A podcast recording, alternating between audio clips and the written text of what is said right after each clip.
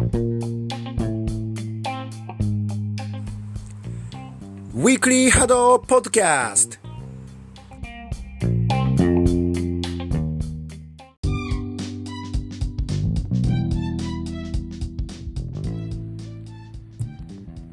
どうも暫定パーソナリティの岸本です。おとといですねフルマラソンに初めてチャレンジしてきましてなんとかね無事完走したんですけどの伊豆大島のマラソンだったんですよ。船で伊豆大島行ってきてそこでマラソンだったんですけど坂が本当に長くてあのコースマップ見てたから坂がね長いことはまあ知ってはいたんですよ。情報としては知っててでシャドウがめちゃくちゃきついわけでもおそらくないだろうなっていうのも分かってて、まあ、実際に普段生活してたらね、あの、あのぐらいのシャドウの坂っていうのは、まあ、見かけるなっていうシャドウではあったんですけど、あんだけ長いとあんなに辛くなるんだなっていうのがね、走ってみないと分かんなくて、本当にきつくて、だから全くタイムは伸びなかったですね。でもそうめちゃくちゃ辛かったんで、おととい走ったんですけど、昨日一日はもうずっと足痛かったし今も痛い痛いってほどじゃないんですけどあの前日ハードなスポーツをしたなぐらいの疲れがまだ残ってて回復するのはね明日だとやっぱまだちょっと残ってて明後日とかになるんじゃないかなっていう感じがしながら今話しております。そんな感じでねマラソンをして、えー、とそのまま伊豆大島とか行く準備をしてたりとかね、動画編集とか、ワールドカップ見たりとかしてたんで、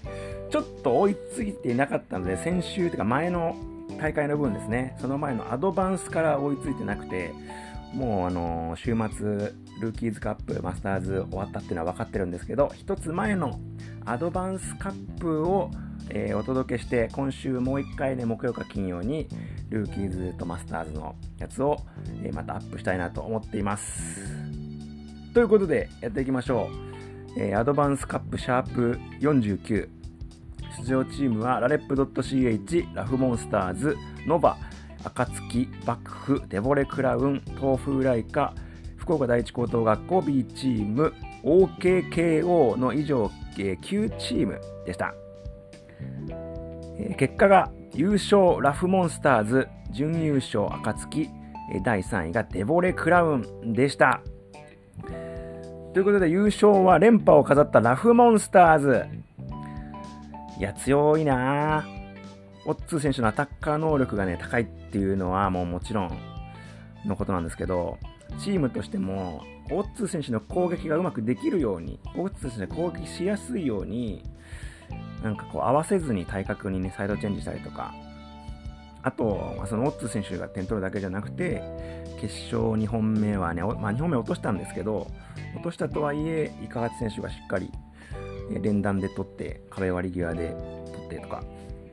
あと3本目はね、コウ選手が1玉で2点取って、まあ、2点目は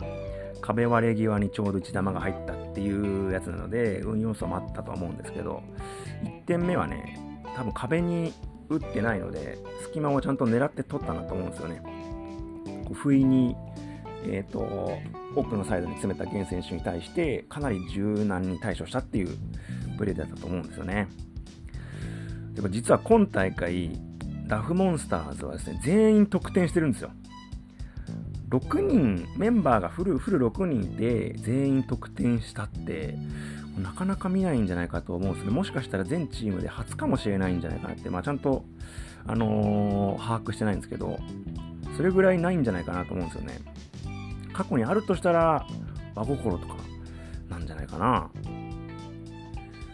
まあ、必ずしもね、点を取ったことだけが活躍ではないし、まあ、特にラフモンスターズの場合はね、タンクでのメンバーチェンジっていうのもあるんで、で、イカハチ選手みたいに、タンクもやって他もやるみたいなこともあるんで、まあ、点を取らない選手がいても普通だと思うんですけど、全員点を取ってるっていうのはね、面白い結果だなと思いました。あの、優勝後のインタビューでも、6人全員で優勝できたのがいいっていうふうに言ってたんで、これもね、面白い結果だなと思いました。今シーズンの、この秋冬シーズンの前半は、夏よりもちょっと勢いがないのかなっていう感じられる結果だったと思うんですけど、グランドスラム前のね、このシーズン後半でアドバンスを連覇してね、まあ、今はもうその後のマスターズの結果っていうのも出てる状況ではあるんですけど、グランドスラム予選通過に向けて非常に良い状態なんじゃないかなと思うので、あのグランドスラムもね、すごく、あのー、期待したいなと思います。ということで、ラフモンスターズ優勝、そして連覇おめでとうございます。そして準優勝が暁。いや、暁また準優勝かという感じでね、決勝惜しくも負けてしまったんですけど、あの、2壁に対してのね、序盤の両サイドが詰めていく立ち回りとか、あと壁を積極的に早めに張っていったりとか、決勝の3本目で、あの、相手のステータスをね、読んだ構成に変えていたりとか、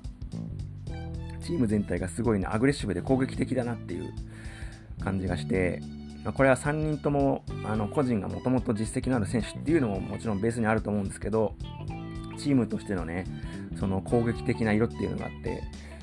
上位チームにも何か欲しそうなあの魅力のあるチームだなというふうに思いました。それだけにね、この暁がまたしても準優勝っていうのは想定外で、あのいつ勝ってもおかしくないなと思っていたら、あのシーズン最後にも準優勝っていうのはね、ちょっと驚きの結果ではあります。両サイドのその攻撃力は少なくともアドバンスでは一番強いと思うんですよね。なんで、いや、なんで勝てなかったんだろうな。相手が2壁駆使してきて攻めきれないっていうのは当然あると思うんですけど、ね。こうまあ他のチームと比べて対処の仕方がなんとなく違うなと感じるのは、こう、2壁に対して壁を1回温存して耐えるっていうシーンがね、あんまり多くないと思うんですね、暁って。壁を使い切った後、まあ、こう、だから壁を使い切った後の後半が辛いっていうのはあるのかもしれないんですけど、まあ、これはでも、途中で耐えるか後半に耐えるかっていうの違いとか、あと相手側に、相手側からすると、途中壁がなくなる短い時間でその2壁をしてる側からするとですね、2壁してる側からすると、その相手の途中壁がなくなる短い時間で取んなきゃいけないみたいなプレッシャーを与えられる一方で、その2壁に対処している側の、まあ、特にタンクはすごい負荷がかかるとか、まあ、どっちにもあの良さやリスクがあって、そのどっちの良さとリスクを取るか取らないかっていう問題なので、必ずしもね、温存するのが絶対にいいわけではないと思うし、暁の場合には両アタッカーとも例えば壁で詰められて押し込まれてる状況からすぐにあの切り替えて詰めて攻撃ができるタイプだと思うんで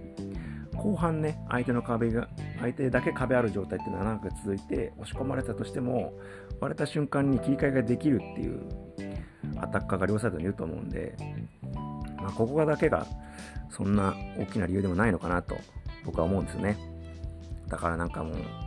シンプルに見て、シンプルに、なんですかね、ちょっとこの瞬間見れてなくて起きれなかったなみたいのがあったりするのかなちょっとわかんないですね。能力が申し分ないと思うんで、ここの準優勝続きから初タイトルがグランドスラムっていうのがね、ものすごい面白い結果じゃないかなと思うので、そういうのを見てみたいなと思っています。というわけで、暁準優勝おめでとうございます。そして、第3位がデボレクラウン。デボレクラウンは前にも言ったかもしれないですけど、夏より確実に強いと僕は思うんですよね。一番成長してるのが大会だけ見てても分かるチームなんじゃないかなと僕は思っています。あのステータス構成を複数準備していて、それがちゃんとどれも通用してるなっていうのもあるし、予選2戦目のラフモンスターズ戦で、相手が開始のところでサイドチェンジをしたんですよ。でそこにしっかり反応して動かし返して、このサイドチェンジで取ってるっていうように、もともと準備してるステータスコスだけじゃなくて、試合始まってからの柔軟性もあるし、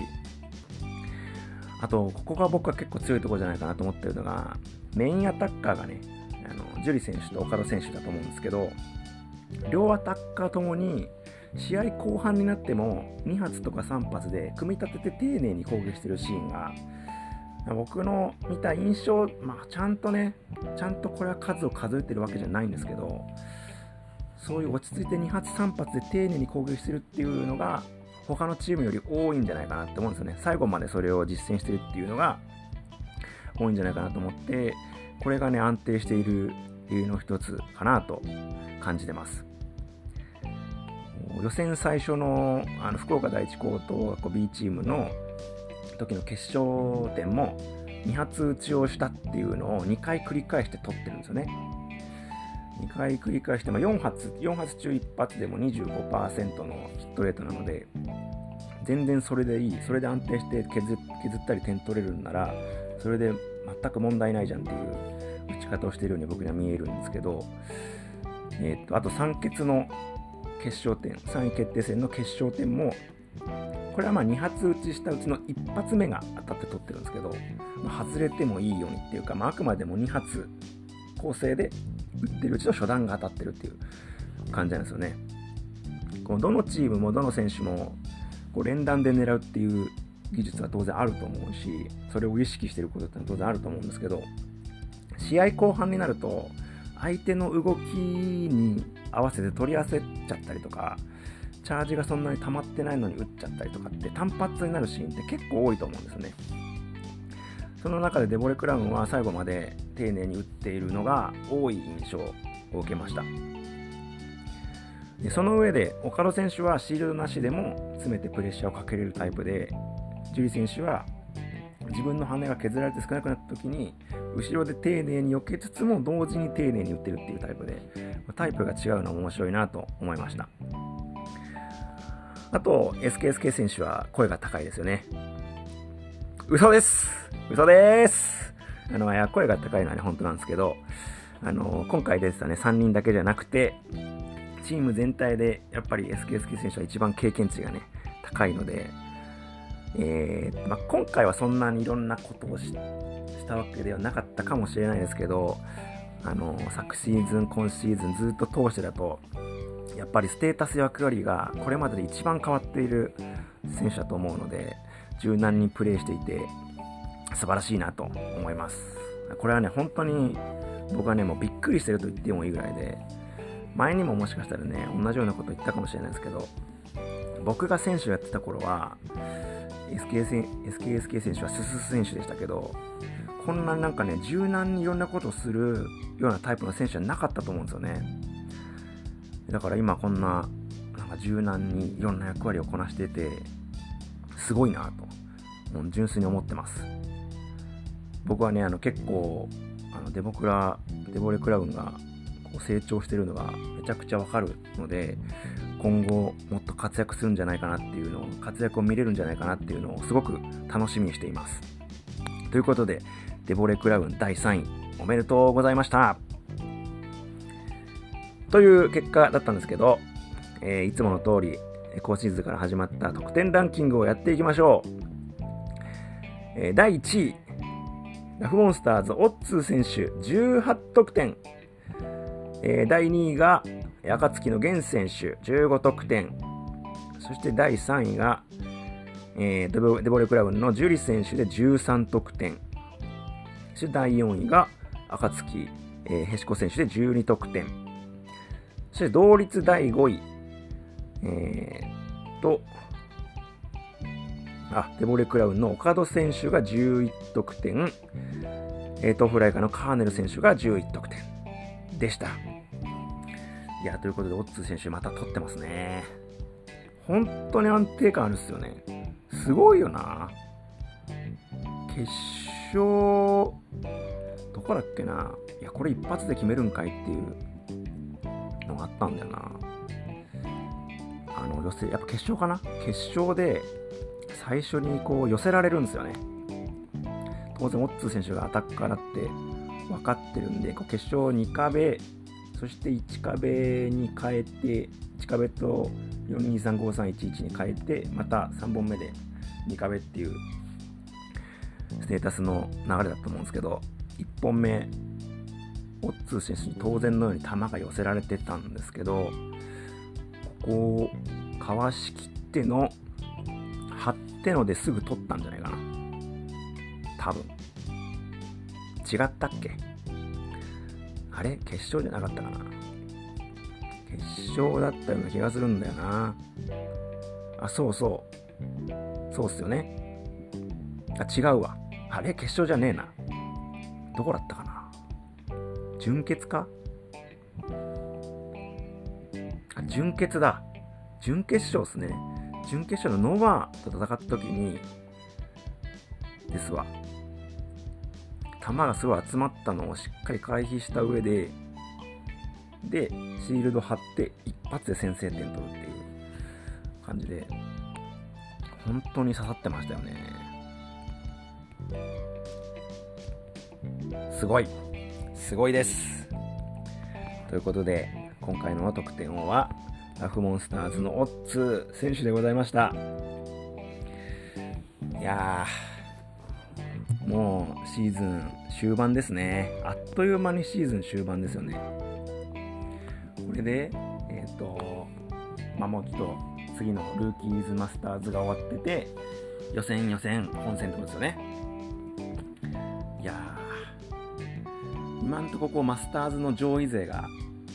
もう固まってるじゃないですか。アークエース、えー、火花、ユニコーン、コナ東京、あとダックスとか固まってて、こうアドバンス勢がなかなか食い込めてないなっていう感じはあるんですけど、まだちょっとね、本番まで時間あるし、予選も戦えるっていう、まあ、デメリットにもなりかねないものではあると思うんですけど、僕は結構メリットだと思ってるので、アドバンス勢がね、グランドスラムでいきなり食い込むっていうのは見てみたいなと思っています。てな感じで、今回はここで終わりにしたいと思います。最後までお付き合いありがとうございました。また、えー、今週半ばから後半にかけて、ルーキーズマスターズの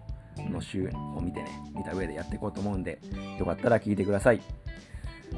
バイバイ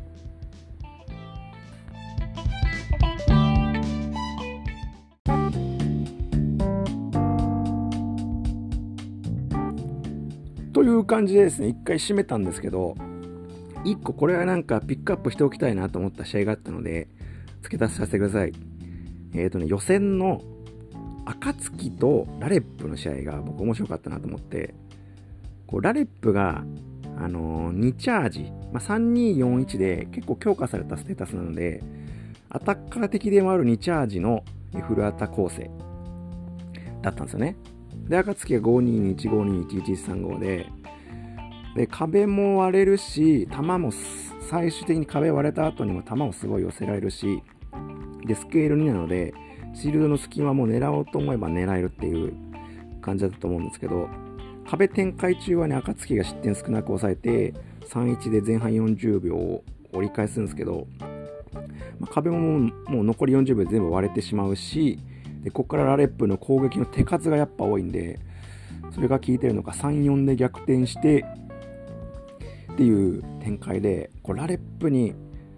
ラレップが完全にもうなんだろうな、作戦的には勝ったんじゃないかっていう感じに見えたんですけど、いや、こっからですね、ゲン選手が回避しまくって、ゲン選手に球が集まったところで、あの、フリーに近い状態で、ヘシコ選手がどんどん得点をしてって突き放して、7号で暁が勝ったっていう試合だったんですけど、でもこれ面白かったなと思って、いや、作戦的には、ラレップやっぱ良かったと思うんですよね。だけど、その個人の回避能力の凄さがやっぱあったっていうとこなんじゃないかなって僕は思ったんですよね。逆にラレップはちょっとそこで耐えれなくて失点してしまったっていう。耐えれなかったというか、やっぱチャージをしてると難しかったりするんだと思うんですよね、回避が。だから結果からすると、なんだろうな、やっぱ回避の差があったのかなって、こうラレップが、まあ、ゲン選手がね、羽1枚ですごい避けてたんで、そこにこだわりすぎなければよかったっていうのは結果的にはそういうことも言えるとは思うんですけど、でもあれ、羽1枚で、ラレップ側はあんだけチャージがあって、で、アタッカーは5311っていう攻撃力のあるアタッカーが、メインアタッカーがいるから、いや、それなら、あそこに集めるのはそりゃそうだよなって思うので、やっぱり結果は回避力の